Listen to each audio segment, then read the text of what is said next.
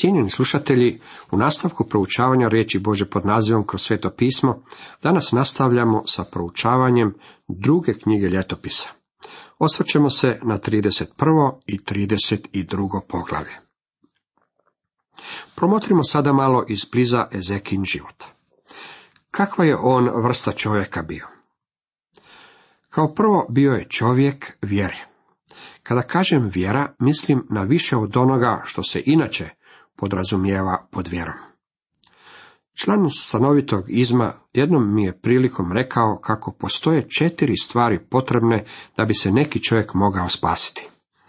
Zato sam ga upitao, što ti misliš, što je tebi potrebno da budeš spašen? Ne želim vam navoditi sve četiri stvari, međutim jedna od tih stvari bila je i vjera. Rekao sam mu, ne slažem se s tobom u jednome od ovih četiri stvari koje si nabrojao. Čovjek je bio šokiran ovakvom mojom izjavom. Rekao mi je, pa sigurno vjerujete u vjeru jer znam da propovjedate o tome. Odgovorio sam mu, međutim ja ne govorim o vjeri na isti način na koji ti govoriš o vjeri. Ti tvrdiš da ako netko dovoljno snažno vjeruje, da će taj biti spašen. Suvremena koncepcija vjere podsjeća me na seoske sajmove na koje sam običavao odlaziti s ocem kad sam bio još dječak. Na svakom od tih sajmova nalazila se sprava na kojoj je muškarac mogao isprobati svoju snagu. Na jednoj osovini nalazilo se nekoliko utega, a osovina je bila obilježena brojevima, tako da je cijela stvar nalikovala ogromnom toplomjeru. Čovjek je morao prići bliže, opaliti maljem po dnu naprave, čime je po zakonu poluge i prijenosa impulsa utek poletio po osovini prema gore. Pojavio se neki momak sa svojom djevojkom i ljudi okupljeni oko naprave i izazivali su ga da se dokaže kao muškarac. On je skinuo svoj sako, pljunuo je u šake, zamahnuo maljem i čekao da vidi hoće li utezi udariti u zvonce koje se nalazilo na vrhu. Pritom se trudio iz petnih žila. Stvarno je uložio čitavog sebe. Tako si neki ljudi zamišljaju vjeru. Oni izjavljuju, kad bih barem mogao vjerovati dovoljno čvrsto. Dragi prijatelji, vjera nije psihološki odgovor na nešto. Vjera nije u osjećajima, ona je postignuta činjenicama. Vjera je ono što je izrađeno u nama djelovanjem svetog duha. To je uvjerenje, presvjedočenje, rođeno u čovjekovu duhu. Nakon što je Petar čudesno očitovao svoju vjeru u Isa Krista, gospodin mu je rekao, čitamo u Matej 16, 17. redak. Blago tebi, Šimone, sine Jonin, jer ti to ne objavi tijelo i krv, nego Otac moj koji je na nebesima. Vjera nije samo zaslužna. U Efežanima 2.8 čitamo, ta milošću ste spašeni po vjeri. Vjera je samo instrument. Krist je spasitelj i on je predmet naše vjere. Veliki propovjednik Spurgeon je rekao, ne spašavate tvoje držanje za Krista, Krist je taj koji te spašava. Nije tvoja radost u Kristu ona koja te spašava, to je Krist. Nije to čak niti tvoja vjera, iako je to instrument. Spašava te Kristova krv i zasluga. U vjeri nema vrijednosti. Ne radi se to o vjerovanju dovoljno čvrsto. Jednako tako možeš vjerovati i u pogrešnu stvar. Ima mnogo ljudi koji pogibaju kao fanatični vjernici. Oni mogu imati izuzetno veliku vjeru, međutim radi se o vjeri u pogrešnu stvar ili pogrešnu osobu. Istinska vjera donosi ništa kako bi mogla uzeti sve. Vjera kaže, gospodine, vjerujem, pomozi mojoj nevjeri. Vjera se pouzdaje u Boga. U ostatku 31. poglavlja možemo vidjeti koje je Ezekija još reforme proveo.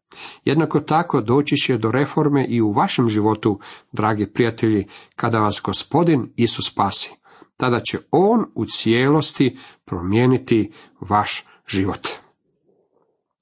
Sjetimo se da kada su uzetog čovjeka doveli Isusu, on mu je rekao da su mu grijesi oprošteni. Mnoštvo književnika i farizeja počelo je mrmljati i ovo nazivati činom hule na Boga. Isus je tom prilikom rekao, što mudrujete u sebi? Što je lakše reći otpušteni su ti grijesi ili reći ustani i hodi? Ali da znate, vlastan je sin čovječi na zemlji otpuštati grijehe i reći uzetomu tebi zapovjedam ustani, uzmi nosiljku i idi kući. Dragi prijatelji, ako vam je Krist oprostio grijehe, vi ste uzeli svoju nosiljku i otišli ste kući. Otišli ste do svoga starog načina života. Otišli ste od svojih starih grijeha. Bili ste promijenjeni. Ako niste otišli, tada ste još uvijek paralizirani grijehom. Ezekija je bio čovjek stvarne vjere u Boga. I to je izmijenilo njegov život. Sada je ta vjera počela mijenjati i njegovo kraljevstvo. Ezekija nije bio samo čovjek vjere, već je također bio i čovjek molitve. U 32. poglavlju izgleda nam kao da je Bog južnom kraljevstvu dopustio da iz blistavog svjetla Božjeg blagoslova prijeđe u tamu katastrofe. Iz Asirije je ponovno došao Sanherib i spremao se napasti Jeruzalem. Započeo je zastrašivanjem njegovih žitelja. U prvom redku čitamo. Poslije tih događaja i dokaza vjernosti dođe asirski kralj Sanherib i ušavši u Judeju opkoli tvrde gradove misleći ih osvojiti. Ezekija je poduzeo neophodne korake kako bi utvrdio gradove, međutim njegovo pouzdanje bilo je isključivo u Boga. Zato je kralj Ezekija ohrabrivao i poticao narod da se i oni pouzdavaju i vjeruju isključivo Bogu. U sedmom i osmom redku ovog 32. poglavlja čitamo. Budite hrabri i junaci i ne bojte se i ne plašite se asirskog kralja ni svega mnoštva što je s njim, jer je s nama moćniji nego što je s njim. S njim je tjelesna mišica, a s nama je Jahve Bog naš, da nam pomaže i da bije naše bojeve. Narod se uzda u riječi judejskoga kralja Ezekije. Nakon ovoga Sanherib je poslao svoje predstavnike kako bi zastrašili narod, uzrmali njihov moral i skršili njihovo povjerenje u Boga. U 14. i 15. redku čitamo koji je među svim bogovima onih naroda što su ih sasvim uništili moji preci mogao izbaviti narod iz moje ruke, da bi mogao vaš Bog izbaviti vas iz moje ruke. Zato nemojte da vas sada Ezekija vara i da vas tako zavodi i ne vjerujte mu. Jer ni jedan Bog nikojega naroda ili kraljevstva nije mogao izbaviti svojega naroda iz moje ruke. Niti iz ruke mojih predaka, a kamoli će vaš Bog izbaviti vas iz moje ruke. Sanherib je također slao pisma kako bi ih demoralizirao. Napisao je i pismo ružeći Jahvu Izraelova Boga. Kao što bogovi zemaljskih naroda nisu izbavili svojih naroda iz moje ruke, tako neće ni Ezekijin Bog izbaviti svojega naroda iz moje ruke. Zapis u drugoj kraljevima donosi nam mnogo više tih detalja. Kada je Zekija primio ovo pismo, otišao je u Boži dom i ondje je ovo uznemirujuće pismo razmotao pred Bogom. Njegova predivna molitva zabilježena je u drugoj kraljevima u 19. poglavlju od 14. do 19. redka. Ezekija je uistinu bio čovjek koji je sav svoj život skoncentrirao oko molitve. Stoga se pomoli kralj Ezekija i prorok Izaija, Amosov sin, izazvaše nebo u pomoć. Ezekija se za pomoć u potpunosti pouzdava u Boga i Boga je na čudesni način i izbavio iz neprijateljeve ruke. Tada Jahve posla anđela koji uništi sve hrabre junake, zapovjednike i vojvode u vojsci Arskijskoga kralja, tako da se vratio posramljen u svoju zemlju. A kad je ušao u hram svoga Boga, sasjekli su ga ondje mačem neki koji su se rodili iz njegova krila. Tako je Jahve spasio Ezekiju i jeruzalemske stanovnike od ruke asirskoga kralja Sanheriba i iz ruku neprijatelja, te im je dao mir odasvud u okolo. Ezekijina bolest. U to se vrijeme Ezekija razbolio na smrt, ali se pomolio Jahvi koji mu je progovorio i učinio čudo. U drugoj kraljevima 20. poglavlju izvještaj nam govori kako se kralj Ezekija okrenuo licem prema zidu i kako je plakao i molio pred gospodinom. Mislim da razumijem kako se osjećao. Mene je skrvala kada mi je liječnik rekao da imam rak, kaže doktor McGee. Nisam mogao vjerovati njegovim riječima. Kada sam morao prihvatiti tu činjenicu, nisam mogao dobiti nikako uvjerenje da ću uopće živjeti. Kada su me odveli u bolnicu, nisam znao kakav će biti ishod moje bolesti. Medicinska sestra trebala mi je pomoći uspesti se na krevet, jer sam bio tako slab. Nisam bio tjelesno slab, već sam bio uplašen, ja sam kukavica. Upitala me, jeste li bolesni? Ne, rekao sam, na smrt sam uplašen.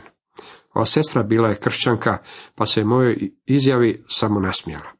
Zamolio sam je da me napusti na trenutak, pa sam okrenuo svoje lice prema zidu, baš kao što je Ezekija to učinio, i zavapio sam Bogu.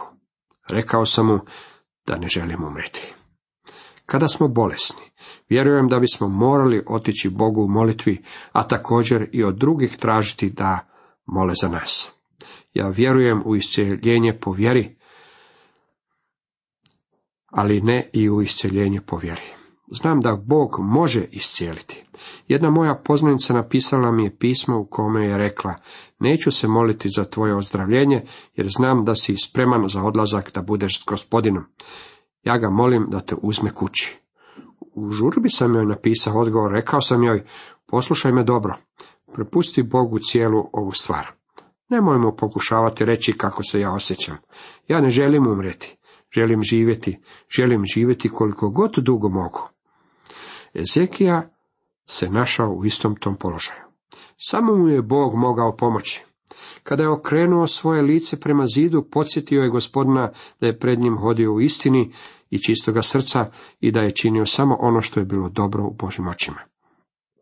Na njegov čir stavili su oblog od smokava, možda se u Ezekijinom slučaju radilo i o raku. Što god je bilo, Bog ga je iscijelio i podario mu još 15 godina života ali se Ezekija nije odužio dobročinstvu koje mu je iskazano, nego se uzoholio, stoga je došla srđba na na Judu i na Jeruzalem. Ezekija se ponizio zato što mu se bilo uzoholilo srce, i on i Jeruzalemci, pa tako nije došla na njih Jahvena srđba za Ezekijina života. Južno kraljevstvo spalo je na izuzetno niske grane za vrijeme Ahazove vladavine, međutim sada su se bili oporavili. Zekija je stekao vrlo veliko bogatstvo i slavu. Napravio je riznice za srebro i zlato, za drago kamenje, za mio mirise, za štitove i za svakojake dragocjene posude. Kada su došli ambasadori iz Babilona, Ezekija im je nepromišljeno pokazao cjelokupno bogatstvo svoga kraljevstva, Možete to čitati u drugoj kraljevima 20. Ovdje nalazimo i Boži komentar čitavog ovog događaja. Samo kad su došli poslanici babilonskih knezova, poslani k njemu da se propitaju za čudo koje se dogodilo u zemlji, ostavio ga je Bog da bi ga iskušao i da bi se doznalo sve što mu je u srcu. Možda će ovo zvučiti okrutno iz mojih usta, međutim Ezekija je trebao umreti kada mu je došlo vrijeme. Nakon što mu je Bog produljio život, desile su se tri nepromišljene stvari. Svo svoje bogatstvo, pokazao je Babilonu, što će uzrokovati mnogo nevolja u budućnosti. Rodio mu se sin Manaše, koji je bio najpokvareniji od svih kraljeva. U svojim je posljednjim godinama pokazao arogantnost, čak i drskost. Njegovo se srce ispunilo ohološću. Tako u drugoj ljetopisima 32.25 čitamo. ali se Ezekija nije odužio dobročinstvu koje mu je iskazano, nego se uzoholio, stoga je došla srđba nanj na Judu i na Jeruzalem. Vidite, možda bi bilo bolje da je Ezekio umro u vrijeme koje je Bog odredio. Zbog toga želim biti izuzetno oprazan. Bog mi je poštedio život i ja ne želim činiti ništa čime bih ga osramotio. Dragi prijatelji, ovo je predivno poglavlje. Imamo predivnog nebeskog oca. I onda dolazimo do Ezekijine smrti. U 32. i 33. redku čitamo. Ostala je Zekina djela, njegova pobožnost zapisani su u proročkom viđenju proroka Izaije, Amosova sina i u knjizi o judejskim i izraelskim kraljevima. Ezekija je počinuo kod svojih otaca, sahranili su ga na usponu kako se ide ka grobovima Davidovih sinova, po smrti su mu dali počast svi judejci i jeruzalemci, na njegovo se mjesto zakraljio sin mu Manaše. Sada bih nekoliko trenutaka htio posvetiti temi probuđenja. Mislim da je izuzetno važno da zapazimo kako je Bog suveren kada je probuđenje u pitanju. Vjetar puše gdje hoće, čuješ mu šum, a ne znaš odakle dolazi i kamo ide. Tako je sa svakim koji je rođen od duha, rekao je naš gospodin u Evanđelju po Ivanu 3.8. Jedino Bog može poslati probuđenje. Bog je u tome suveren kroz djelovanje Svetog Duha. Bog nije poput djelatnika obližnje pošte. Ne možete samo pritisnuti neko dugme i evo ga. Bog dolazi na vašu zapoved.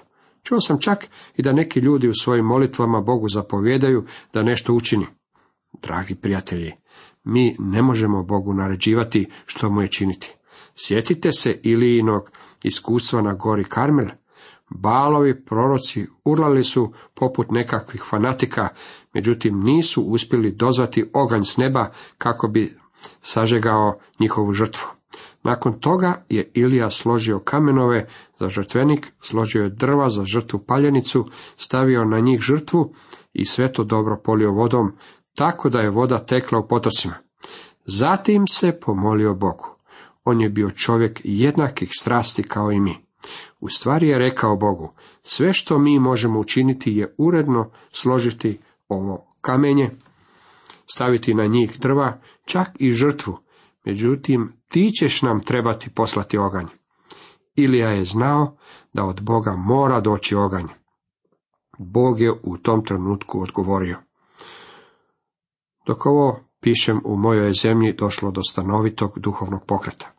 U početku sam mislio da je ograničen samo na mlade ljude, međutim shvatio sam da također uključuje i mlade bračne parove. Oni su shvatili da njihova djeca počinju odrastati tako da se udaljuju od njih. Mladi roditelji su shvatili kako moraju imati odgovore na neke od svojih problema. Jedan mladi otac mi je rekao, mislio sam da ću uvijek biti kadar sam rješavati svoje probleme, međutim potreban mi je Bog. Danas je došlo do zaokreta prema proučavanju Bože riječi i ja uživam u tome. Vidim to posvuda. Da budem iskren, nisam nikada takve pokrete primjećivao unutar crkvi, već su se gotovo uvijek pojavljivali izvan njih. Vidio sam to po sastancima koje smo održavali diljem cijele zemlje. Mladi ljudi, a također i oni stariji, dolazili su na te konferencije. Čini se da je došlo do prave zainteresiranosti za Božu riječ. Htio bih na kraju pred vas postaviti jedan izazov. Zašto ne biste načinili inventuru vlastitog života? Ako želite da Bog počne djelovati u vašem životu, postavite sebi nekoliko sljedećih pitanja. Prvo, jesam li pošten? Drugo, jesam li iskren? Treće, jesam li vjeran? Može li se na mene osloniti? Četvrto, jesam li čist? Jesam li stvarno čist u ovim prljavim danima pokvarenih slika i nečistog jezika? Peto, jesam li predan, posvećen? Jesam li stvarno predano Božje dijete? Modi čuje čovjeka koji je rekao kako svijet tek treba vidjeti što Bog može učiniti s čovjekom koji mu je u potpunosti predan. Modijev odgovor je bio, s Božjom milošću ja ću biti taj čovjek. Ja mislim da je Modi bio taj čovjek, a ipak Mudi je na svojoj smrtnoj postelji rekao, svijet tek treba vidjeti što Bog može učiniti s čovjekom koji mu je u potpunosti predan. Dragi moji prijatelji, stavimo se u položaj da Bog može djelovati kroz nas kako bismo donijeli vodu života žednome svijetu. Cijenjeni slušatelji, hvala gospodu i za poruku koju smo mogli prenijeti danas.